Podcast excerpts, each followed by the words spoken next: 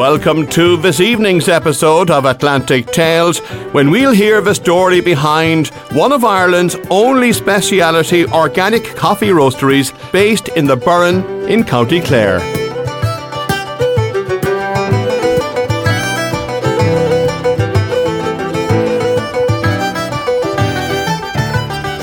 Brian O'Brien's parents were from Dublin, but he was born and raised in Shannon. His father moved to Clare in the late 50s and worked in the Shannon Industrial Estate.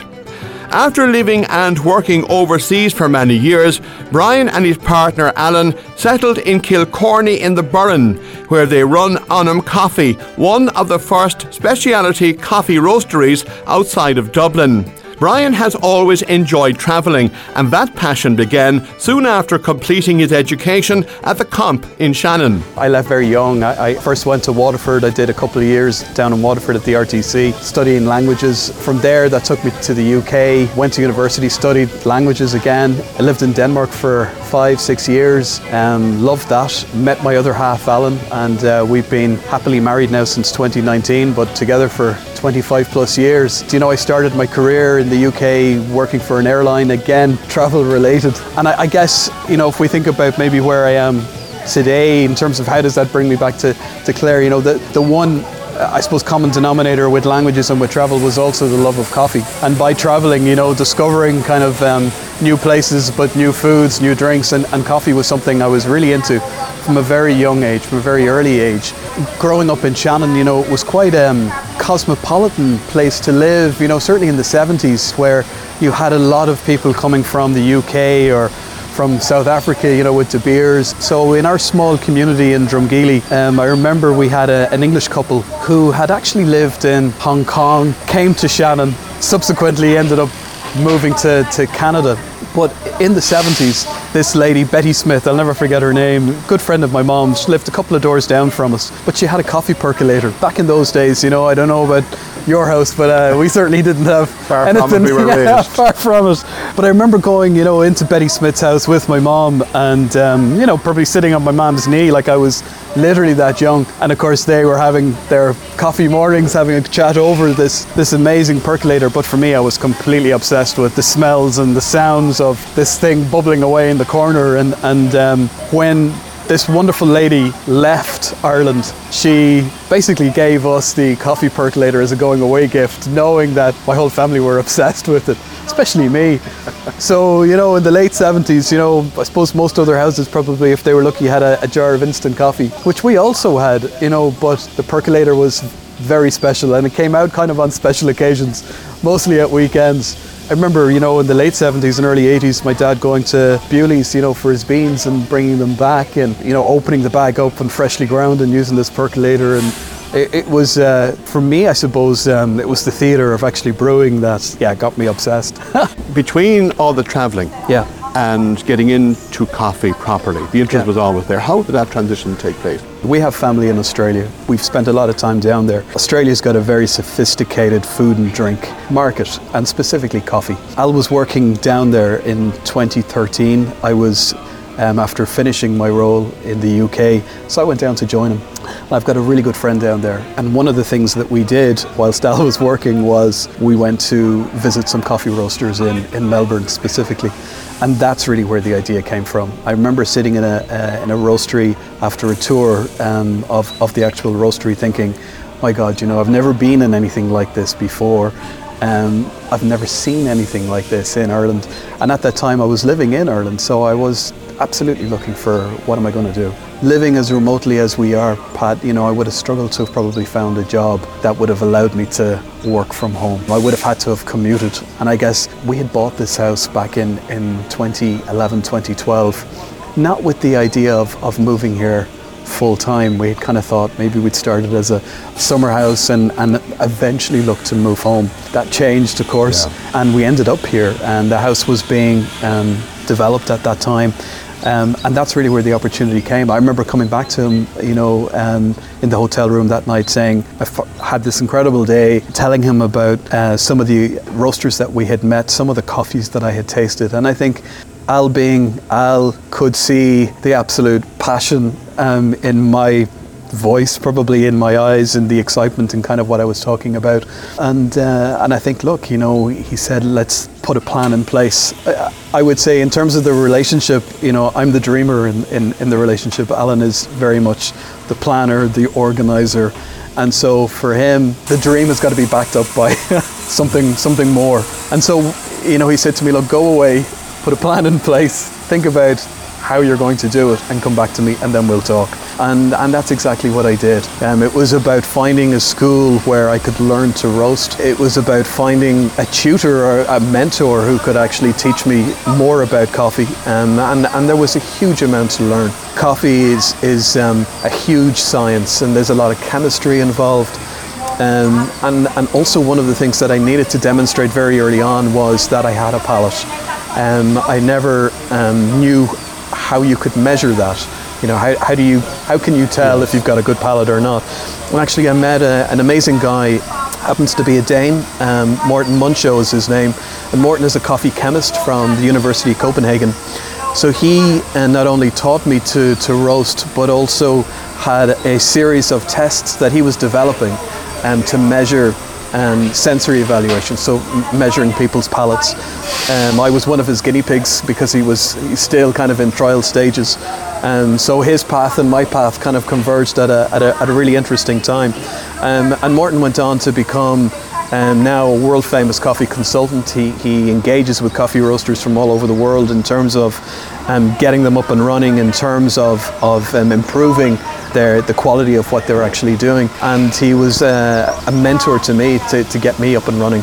One of the things I understood very early on from coming back to Ireland was the fact that most of the, the coffee that I tasted in Ireland pretty much tasted the same. It was roasted very dark, it was very bitter, needed probably two spoons of sugar and a gallon of milk, which was actually very normal for the Irish palate at that particular time instant coffee was probably the only point of reference that most people had, or maybe they might have tried one of the American chains, but it was always a 16 ounce gallon of, of coffee with hazelnut syrup to, to try and, and sweeten it. But the quality of what was being served here wasn't particularly good.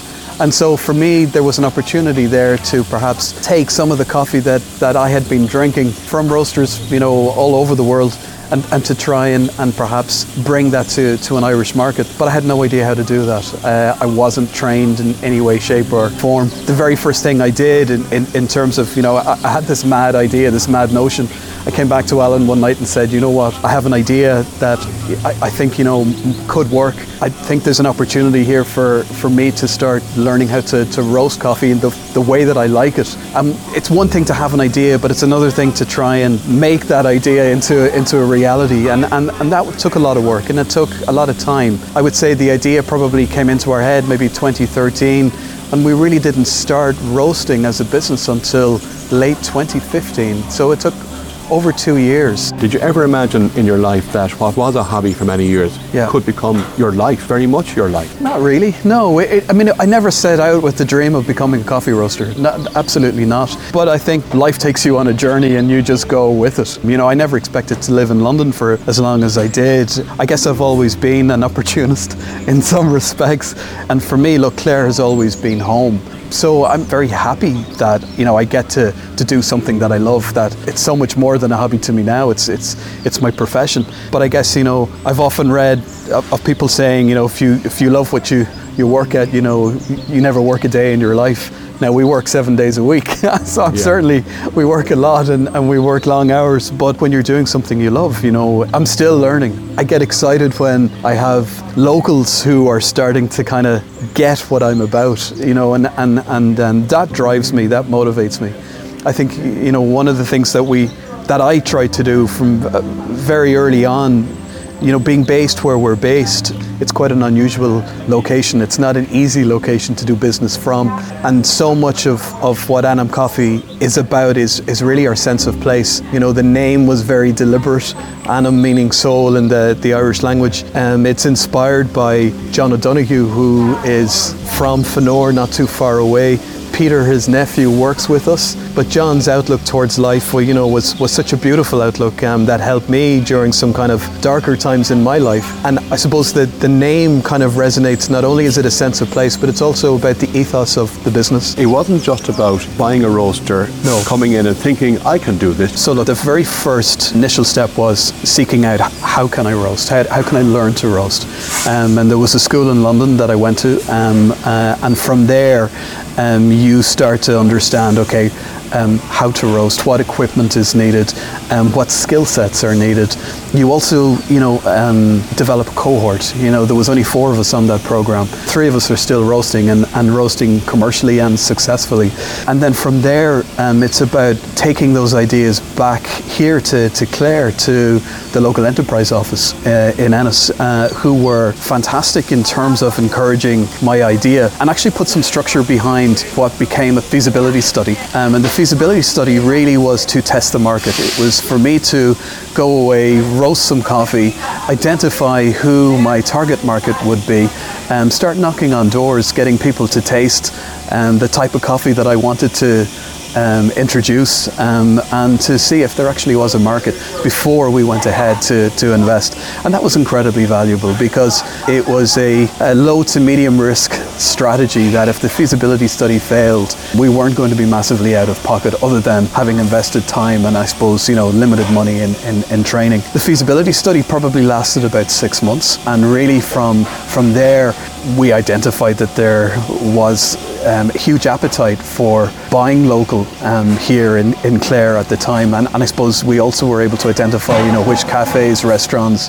hotels you know would be potentially interested. And to be able to go back um, to the local enterprise office and to the bank for that matter and to be able to write a business plan based on the fact that we had 20 30 letters of intent from customers who signed on a piece of paper that yes, they really liked what we were doing. Yes, they would absolutely buy. Here are the volumes that they would buy on a weekly or on a monthly basis, you know, and from there we were able to, to kind of demonstrate there's a business in this. We couldn't have done that without the local enterprise office. They, they very much guided that whole piece of work. They put structure behind the business plan. They helped us get funding, uh, not only from uh, Enterprise Ireland, but, but equally from the bank and that really got us going. Um, and then it was the big job of okay, how much money do we need to invest? How much have we got ourselves? And if there's a gap, you know, where do we get the rest of that money from? Approaching the bank with the support of the local enterprise office was was a massive help because back again in, in 2014, you know, credit was not as easily available as perhaps you could argue it is today. You know, we were still in um, what was a very difficult economic environment. But I think what was happening was that the consumer, in terms of how they spend, was far more um, interested in buying local and supporting local and actually willing to pay more for something that was produced locally, that was better quality. Um, and that was an opportunity for us. Coming up, we'll hear more of the story behind Anam Coffee and meet co owner Alan Coleman.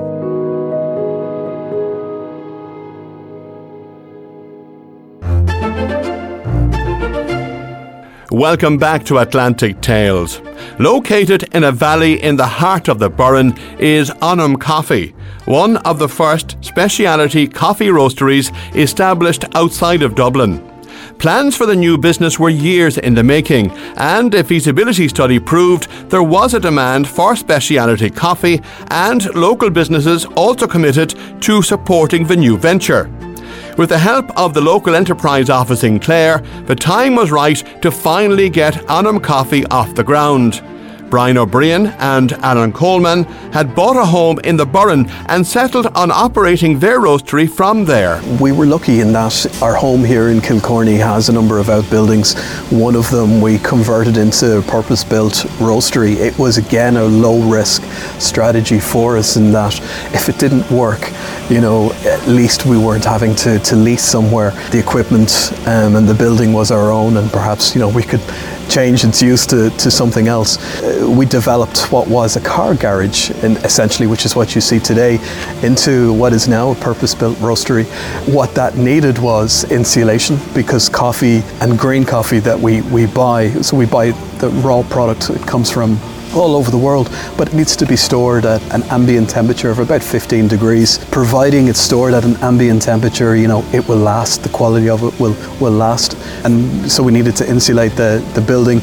We also needed to ensure that the humidity levels in the building were at about 60%. So taking all of that into account, with such a small footprint, it was it was relatively cheap and fast to put that together. Were we to have gone into uh, more of a commercial premises and an industrial estate, you know, we would have had to have converted what was already an existing premises that was owned by somebody else, and um, there would have been a risk even in doing that, um, because even then, having had our feasibility study, we still needed to start roasting the first coffees. We still needed to, to get our first customers. We still needed to get our first orders coming in.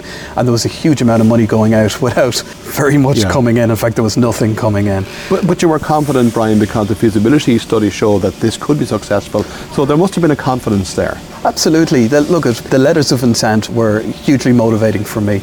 And equally, Pat, you know, when you as an entrepreneur take a risk not only with your own finances but with your family's finances. Sometimes you have no choice but to make it work.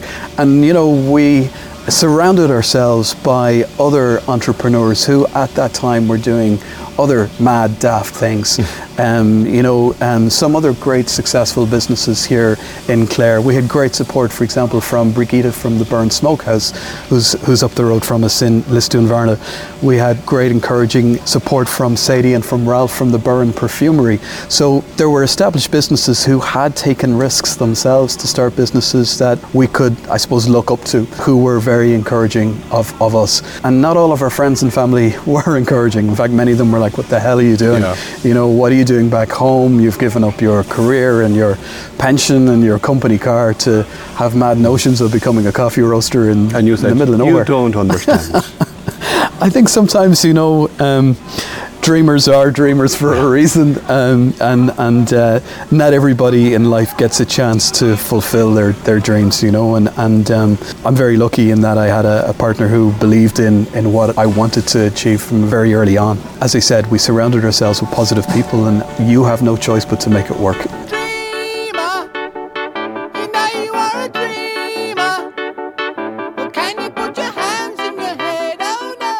In terms of equipment then, what did you have to get and install so you could get this off the ground? So that's probably one of the scariest bits. It was the single biggest piece of capital investment. And again, we took our time. Um, we had to we had to buy a coffee roaster. A coffee roaster is a, a big piece of equipment. There are many different types of coffee roasters. Um, there are manufacturers who are based all over the world, and we did our homework in terms of the roaster that we, we wanted. So the roaster itself that we selected is called Giesen, and it's a Dutch company. They're a small family business. We like the idea of, of working with a small family business who we felt we might mean something to them. The roaster itself is built um, entirely from cast iron, so it's very solid as a, a piece of equipment. And the reason we selected it was that it has an ability, being cast iron to hold the heat. Um, so it's very consistent in terms of when we roast, pretty much acts the same way. And there were a lot of cheaper versions of the same equipment available from Asia and from other markets. But it's one of the best decisions we, we made to go with this particular roaster. It's been incredibly durable.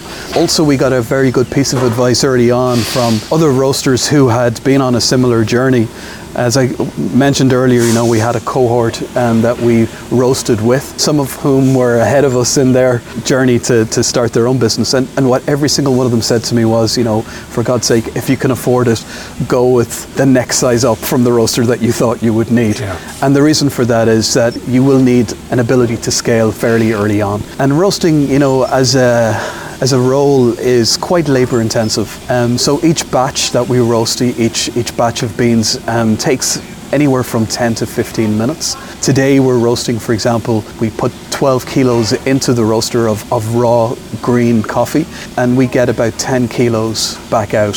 If you're roasting 10 kilos per batch and that takes 15 minutes, there's a limit in terms of how many batches that you can do before you have to stop clean the roaster out. It's quite a significant fire hazard, and because the byproduct from the raw coffee is something called silver skin, it's a chaff um, that's highly flammable. So you can really only do about 12 batches at a time before you have to stop the whole process. So you, you can roast on this particular roaster, we can ma- roast a maximum of, say, 12 batches, 120 kilos before we have to stop production, clean the whole roaster out, and start again.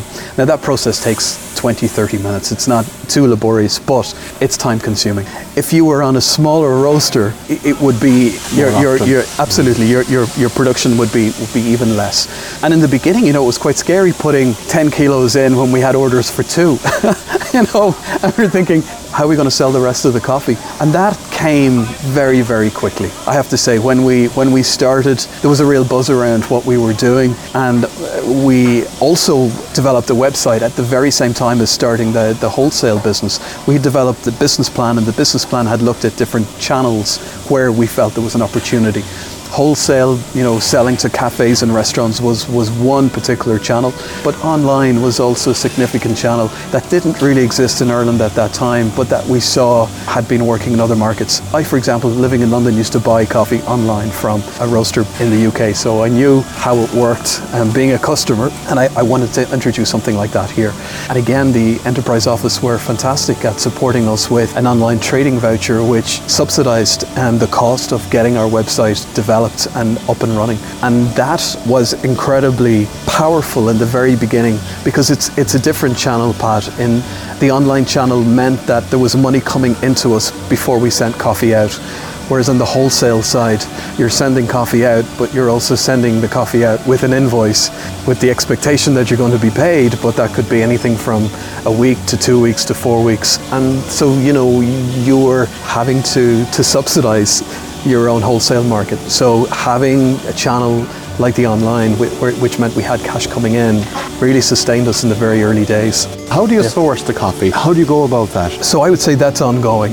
Anam Coffee, we've really built our brand around sourcing seasonally. So there are many countries that grow coffee, but there are harvests that take place all throughout the year, but not at the same time. So, for example, right now we have coffee from Colombia, from Guatemala, and from Honduras, all of which um, was harvested about six months ago. Um, it's sent on containers to Europe, and we typically get coffee that between four to six months post harvest. But the coffees are fresh, they're super fresh. Um, and that's important to me as a roaster because um, they've got a moisture content which allows me to draw out their particular unique flavours and, and sweetness. There are approximately four coffee harvests a year, all taking place in different parts of the world. Summertime, we'll be buying in coffee, for example, from Africa, from Tanzania, from Kenya, from Ethiopia.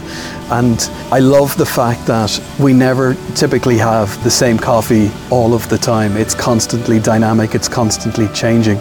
We source today from two different wholesalers who buy coffee on our behalf. They're based in Europe and we are the only specialty coffee roaster in Ireland who exclusively roasts organic coffee. So all of our coffees are 100% certified organic. They're all uh, Arabica, so they're really high grade, high quality um, coffee. We're too small today to import coffee directly from coffee growing regions of the world. The organic certification would make it way too complex. Um, so what we do is we work with smaller wholesalers who probably share our ethos in terms of sourcing seasonally, but more importantly than that, um, sourcing ethically.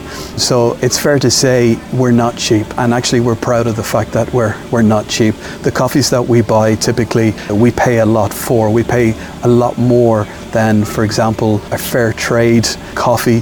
Organics, um, by their nature, are expensive um, and very labour intensive to grow. Fertilisation of, of coffee bushes takes place by hand, weeding takes place by hand, and there's no chemical fertilization taking place. So it's it's quite a, a labor intensive process and quite expensive. But the end result of that is that you get coffees that are far superior and, and that's very much our market. We are very small and to compete we try and be high quality uh, and to do things properly. And being small also allows us, I guess, to be very discerning about the coffees that we buy. Alan Coleman is an accountant by profession and worked both in small practice in Ireland and later with a larger firm in London. After six years with KPMG, Alan took up a position with a travel company that had offices in over 140 countries and an annual turnover of over $3 billion. He had a large number of staff working for him in what was a hectic and often stressful job. Along with Brian, Alan is now co owner of Anam Coffee. I met Brian when I was in London and we had a home there in London, which we both enjoyed during our 20s and 30s. London's a great city, great nightlife, great social life. It's a great location to actually travel around the world. You've got connections to many places. And Brian, when he worked with the British Airways, got some concessions, which meant we could travel, and we did. We did travel the world. So or we both decided London wasn't for us. Um, a lot of our friends were leaving London, and and we not saying we grew tired of it, but uh, we wanted something different. And so we started to think about where could we, where was our next move to, uh, and we explored different options. We even explored quite heavily the option of moving to Australia. So I got a visa to because of my profession to emigrate to Australia, and we did try it, but we decided it wasn't really for us and then we started to look more and more about returning to Ireland. And we were fortunate in that with Brian from Shannon, a lot of our visits when we came, we were back quite a lot to, to see his parents, family. But anytime we came, we'd always go for a, we also go for a trip or we'd take a few days that we'd we'd explore the west coast, and we always nearly ended up coming to the Burren. Uh, and it was some place that we we both loved from from the early days of our relationship. The opportunity then came um, when we decided actually this was time to, to come back to Ireland. Uh, and so this was probably around 2010, 2011 that we decided that you know it was it was time to come back and we started looking for places to live. And we were fortunate that this location came up and this house came up and we were just there at the right place at the right time. Uh, we both fell in love with it, fell in love with the area, and we decided to purchase the property. It needed some renovations, and that's you know we spent a lot of time and effort working out what we needed to restore the property. Uh, so at the time, I was still working in London, um, and I continued to work in London up until 2019. So when Brian started out in this adventure coffee roasting business, I I supported him from afar in many cases. We're fortunate in the location that we're here. We're close to Shannon Airport, uh, so I could get the uh, first flight out on a Monday morning and then come back on either a Thursday or a Friday evening um, and spend the weekend. And my weekends then, when Brian started this adventure, was primarily helping out with the with the business at the startup.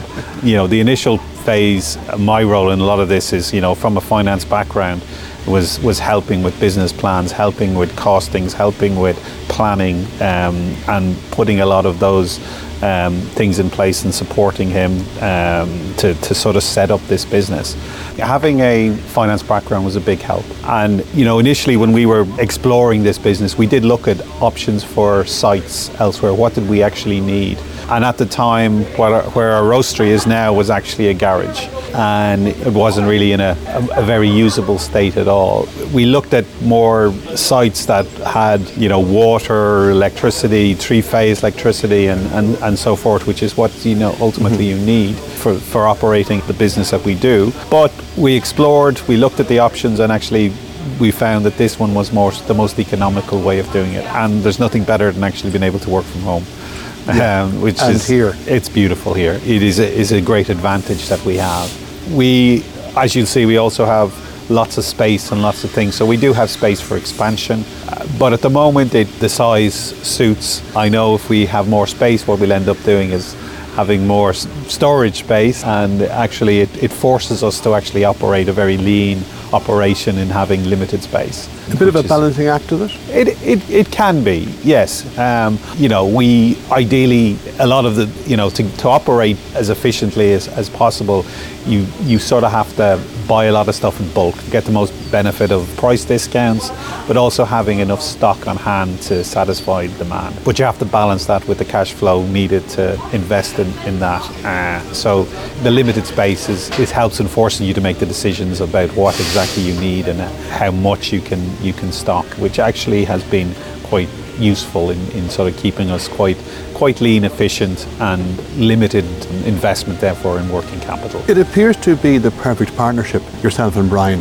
I think of when you're in interaction with Brian, is Brian has the passion. Um, I came to this, I didn't like coffee. I was not a coffee drinker. It was only on this journey I went to coffee tastings and coffee roasts that I was like, I need to just start to taste it because otherwise I'm just standing here just listening to, to this. I need to sort of get engaged, engaged with it. Yeah. And what I started to discover was I could, I you know, some of this coffees was, was actually quite interesting and quite quite enjoyable. And what I discovered out of all of this is what I didn't like was I didn't like bad coffee.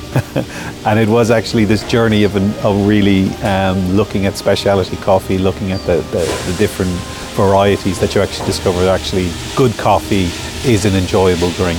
Um, How did you survive in a big office with all those people in a stressful job without coffee? It's probably good that I didn't drink it at that point. I, I, I, looking back, a lot of my colleagues, that's what they, the first thing they would have yeah. to have in the morning was their uh, espresso coffee, and you know, even during the day, they'd be dealing with that. I was fortunate, you know, as a stressful job, in that I was able to manage that stress in, in, in other ways. But but even now, I, I would only have one or two coffees a day. Well, when I arrived, you were coming back from a long walk on the Burren with the dog, so that's obviously your way of dealing with uh, exactly. with the stress. Uh, coffee for some people, of course, as well. Did you ever think all those years ago in the very busy, stressful job you did have that you'd find yourself in this location doing this, roasting coffee? Uh, no, no, clearly not. I think, but it is a it is a dream and a, a blessing to be here. And every day I wake up now, whether it, it's a good day like it is today, it might be a bit nippy, but it's it's fresh. It's just still it's alive. But even on wet days, there's nothing, there's nowhere better than, than being here. And I love just getting out with the dogs, and there's always something different happening around the area, and uh, just just the, the being involved in nature. I, something I've always always loved, and it's a dream to be able to actually live here. We're very fortunate. You're getting to like coffee or tasting coffee all the time. Y- yes, I I do. Um, it's lucky that I, you know, given what we do and giving giving Brian's passion, that I've I've I've found a love for it, and it is. I love now is anywhere we go when we visit, whether it's a, a, a short city break or or even going, you know, um, uh, to any part of Ireland, we'll always Brian will always look out. Uh, where's a good coffee shop nearby to try out what the, the local the local coffees that you, you have in type and it's it's it's great to, to try different things to to taste to compare to learn. You know it's it's interesting. Being a small business everyone is hands on everyone and you were packing coffee earlier as well, and Claire is roasting, and Brian will go roasting shortly. Yes, look, it, it is it is hands-on. Everything about it is we have to get involved in everything. The mundane and cleaning that roaster to, as you said, packing to labeling. It does suit us. It gives us the flexibility to do it at times that suits us, and actually then get some time back so we can have a good work-life balance. You know, but we do have staff. So we have we've two Peter and Claire work during the week, and we try. You know, part of my role is actually working out the the planning and logistics about who's going to do what, how it's the best use of their time, and to get as much as we need to do every week in the shortest space of time as possible, so that all of us get some time back that we can actually spend with family and out here in this lovely part of the world. The courier will be here a little later on you'll be sending off packages. What is your market? Is it Ireland? Is it overseas? Is it everywhere? The primarily market is Ireland, and our biggest customers are primarily local coffee shops and restaurants in the vicinity of Clare, Galway, Limerick, and, and Mayo. So it is primarily West Coast, you know, and they're the cafes and, and restaurants, they, they, they're the ones that showcase our coffee. And, and they're, they're a primary market that we'll we do. So our biggest every week we will roast on a Monday so that we can send out the coffee to our customers on the Tuesday. So we will send and it's probably 50-50 between what we go with deliveries from using DPD to actually deliveries we make ourselves in our van. And that's good and that it gives us an opportunity to actually interact with the with our customers and you know and see what get any feedback that they have but also make sure that the coffee is working as, as best as it, as it should be. We do have an online presence which has been particularly great, especially during the pandemic. It was the coffee shops closed and people were at home. Our, our online was was our only means of selling our coffee, and our customers are primarily spread out all over Ireland, mostly Ireland, Northern Ireland, uh, with a, with a few spattering in the UK, some from the US, uh, and some on mainland Europe. But those customers from the US or from uh, the UK had some connection with the Burren. So they've come here on holidays, they've gone to some of the cafes, they've enjoyed the coffee, they may even have shown up at the, the roastery. They found us somewhere and, and they may have shown up here. And uh, there's a sort of connection. Um, and our, our customers tend to be repeat customers. So we recognize names, we recognize what coffee they like. And in many cases, we can grind the coffee to, to suit what, how they brew their, their coffees so that it, we get to know them, which is great. And especially as the coffees change throughout the season, because we have a good relationship with a lot of the customers, we can nearly guide them as regards what coffee would, they would most like. Coming up, We'll hear more about the all important raw materials Brian and Alan use and meet trainee roaster Claire Hennigar.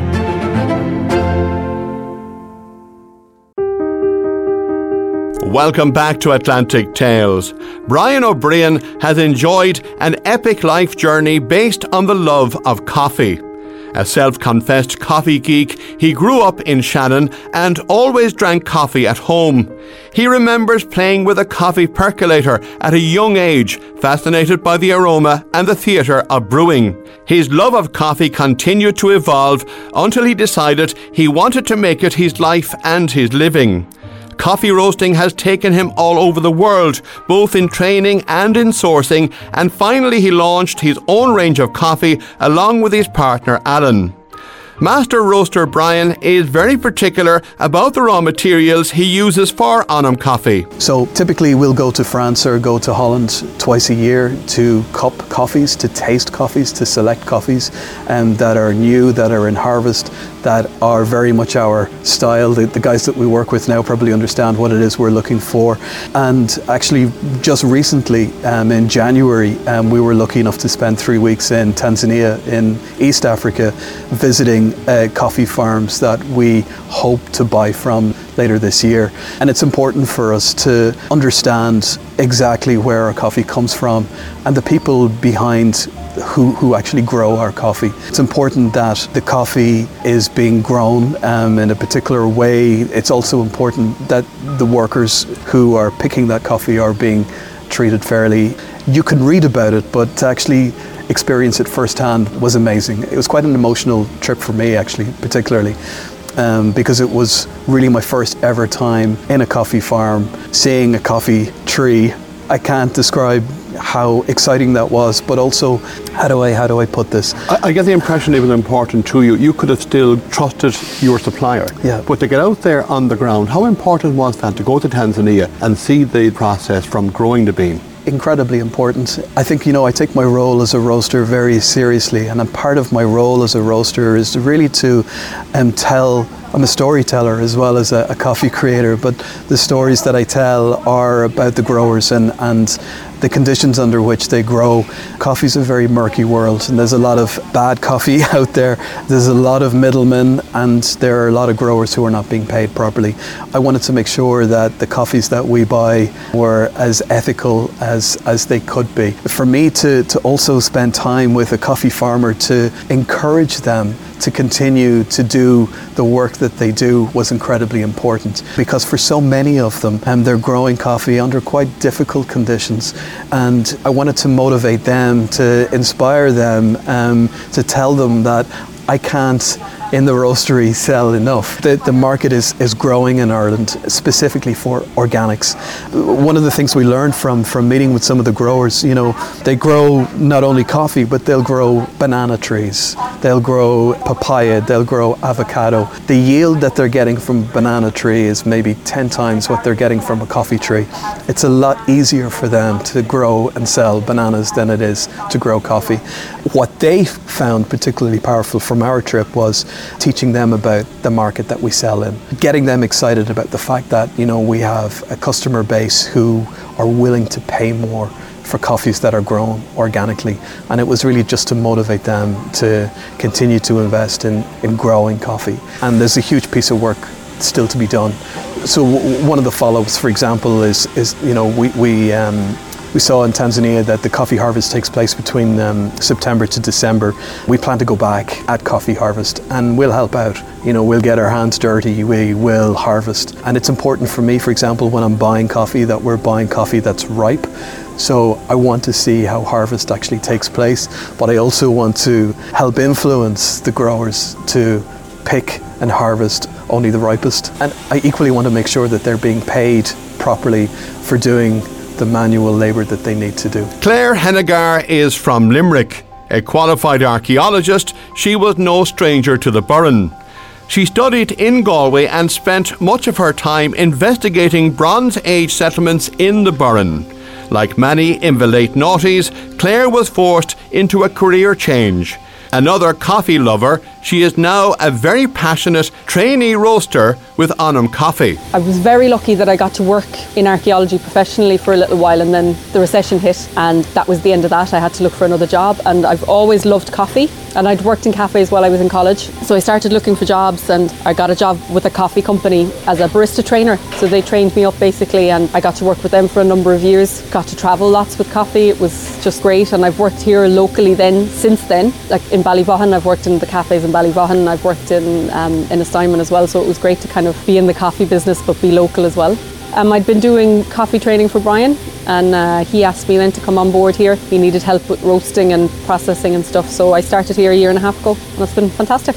so you've had the love of coffee, you've Yeah. served millions of cups of coffee, Yeah. and now you're making coffee. Now I'm making coffee, yeah. So I've like for years I've known how to make a good espresso, how to steam milk correctly. So it's just been great to see the other side of it, you know, to see how the green beans come in and the different types of beans and the different techniques that we use to enhance the natural flavours in the beans. And then to also see the importation of the green beans, you know, and the, the, the work that Brian does with sourcing those. So that's just been really, really interesting. So how did you make the transition then to this being your full-time job? You're a roaster Mm-hmm. or a trainee roaster. So, like I said, I was coffee training. So, I was going into um, people's cafes and just giving them the confidence basically to make proper espressos and to steam milk correctly and to make good drinks. And I had been doing that for some of Brian's customers. And then he just said he needed help. So, I came in and I've been learning under Brian how to roast coffee and but also how the processing side of the coffee business works, you know, how it gets from green to roasted to into a bag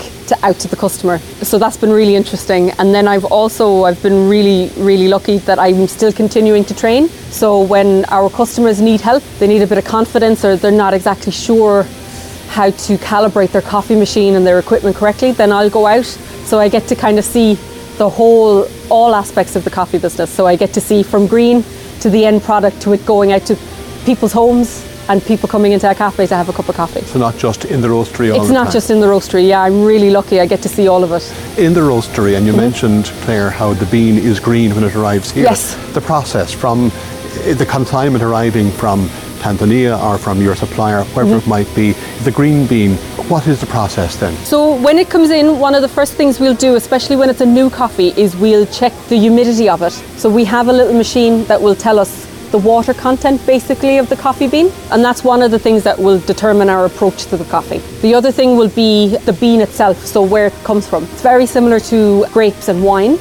So depending on the type of bean, and there's lots of different species of coffee bean, and then where it's from. So if it's African, if it's Ethiopian, if it's Kenyan, Rwanda, that's going to be one of our new coffees next year, um, and hopefully Tanzania by the end of the year. Or if it's Colombian, like we have at the minute, or Guatemalan, or Honduran, that will all alter the flavour of the bean. So we can't adjust the flavour of the coffee bean. We can only enhance the natural flavour, and that's what we do when we're roasting.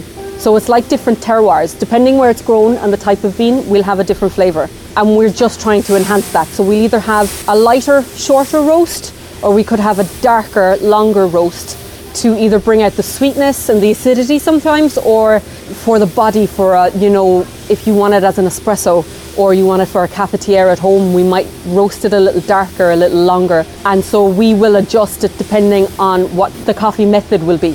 Seems to be very scientific. It is quite scientific. Yeah, yeah. There's a lot more to it once you get to know the beans And we listen to our customers a lot. You know, we, we take their feedback on board. Sometimes they might find it that the bean is difficult to calibrate. We might have to roast it a little bit darker so it's more soluble, so it's easier to calibrate. Things like that, you know. Or when it's going out to people in their homes, we look and see, oh, this bean will be better as a cafetiere you know, as a plunger instead of maybe um, AeroPress, which would be which would have a much finer grind. So then we'll roast it a certain way depending on how the intended use is at home. It's very hands-on. Apart from the roaster, much other technology, computerization. How does it all work? Uh, well, we're quite small, so we do the roaster is a big piece of equipment. Once the coffee is roasted, we have to leave it rest. So we give it about a week to degas because once it's roasted, there's a lot of gases that leave, like carbon dioxide which will make it very volatile and very difficult to calibrate if you're trying to grind it yourself at home. So we normally leave it rest, leave it degas, and then we look at what we need to do for the day. So if it's green bean or if it's just bean, it will go straight into a bag, a 20, 250 gram bag or a 1 kg bag. But then if it needs to be ground, we have two different grinders. So we have one that will grind it extra fine. So for espresso, for your moka pot, for your AeroPress, and then we have another one that will do for the more coarser grinds like your cafetiere. And so it goes, goes into both of those and we grind it as requested by the customer and then we pack that and we ship it out. From talking to Brian and indeed Alan, I know there's a lot of passion there. You're very passionate about this too. Yeah, I love coffee. Um, ever since I was a little girl, I've loved coffee. I remember rushing home from school before my mum got home from work so I could make myself a cup of coffee. Um, so it's always been something, and like from Limerick, Limerick is such a vibrant coffee community. It, I loved watching the spread of it. Like in the last 20 years, coffee has just grown and we've learned so much about it. From your Nescafe instant coffee up to the specialty coffee houses now in Limerick. And it's just, it's been incredible to see that grow. And now, you know, we've got it in the west of Ireland. Like we have some amazing customers that are really passionate about their coffee. So we're very lucky that we get to work with them as well. Is there great excitement when a new coffee comes in? Yes. I couldn't wait to get back to work after Christmas. We were closed for January and I was so excited to come back because we were roasting two new coffees. So we have a lovely new Colombian that's come in that we're roasting now and that's been sent out since last week and really delicious Guatemala. And I'm really looking forward to the coming season. Uh, coffee is seasonal as well, so it changes with the seasons. For the winter time, we tend to roast a little bit darker. We, we get coffees in that suit that roast. And then in the summer, the spring, the summer, we're looking for lighter ones. So we're getting um, a lovely Rwandan coming in now after this. So that will do us for the summer. So I'm really looking forward to that. It's all about soul. It's all about faith and a deeper devotion. Okay, Brian, we've stepped into the roastery, and this is the Giesen you mentioned earlier, and you were very particular about the machinery you got for the process. Tell me what the Giesen is doing. This is the roaster. Yeah, she's a beautiful piece of kit, right? It almost looks in the style of an old train or train engine, but these would have been the style of roasters that would have been used in Europe 100, 150 years ago, obviously with far more modern technology now. But what's happening is we're basically heating the bean. We uh, start roasting the bean at about 200 degrees. This particular bean, we finish at about 210 um, and we're taking really the sweetness on the inside of the bean out. We're cooking it very gently. You can see it's like a rotisserie inside, and it's all fired by bio LPG, so it's it's an environmentally friendly process. What's happening now is the beans have been dropped into the cooling tray. They'll be taken from 210 degrees down to room temperature in about four minutes, um, which then really allows us to go to the next stage of the process. And the next stage of the process is uh, the destoner, which is sitting right beside the, the coffee roaster. And what we'll do is we'll literally destone the bean. So literally what that's going to do is just remove any kind of defects that might be actually in the coffee itself. You'd be surprised we find small tiny little chips of, of concrete sometimes or stones in, in the actual coffee. Very hard to see it before it's actually roasted. Funnily enough, it, it almost looks very similar to the, the raw coffee bean itself. But this destoner um, will take out kind of any, any foreign matter that's that's actually in the coffee. And that's really the final process before we actually package. So one of the things with coffee is that oxygen and water and sunlight are its enemy. So um, we try and make sure that as soon as the coffee is roasted, it's stored, it's sealed, it's packaged, and it's it's in top top condition. This coffee, albeit that it's roasted today, won't properly be used for at least a week. It needs time to actually degas. It's still releasing CO2, and um, we'll have this ready for customers to go out and they'll use it probably from next weekend. So we're always kind of roasting a week in advance. You're very conscious that you use organic coffee. Why is that and why is it so important? Uh, we made a, a decision very early on in evolution of the business to solely source um, organic, but I think a lot of it comes down to the fact that we are based in the Burren. It's a, a sensitive area of conservation. Equally, we wanted to make sure that the beans that we were buying were being grown organically, and there's a lot of chemical fertilization used, and there's a lot of chemical residue left on coffee coffee that's non organic. I have an autoimmune condition myself, which meant that I've always tried to drink organic and source organic food. So I just, you know, I wanted it to represent everything that we value, and, and, and it's, it's very much how, how we would shop and how we would buy ourselves. But also, even our materials, you know, our materials are, are 100% biodegradable, and that was something that took us nearly two years to, to implement. We spent a lot of time in research in, in developing our packaging, even down to the glue that we use is a food-based glue. The ink that we use is a, a, a food-based ink, so that our footprint here is as, as small as it as it needs to be. There's a huge potential for rural businesses to thrive in Ireland, but there's a responsibility on us also to make sure that we minimise our footprint on this wonderful place we call home.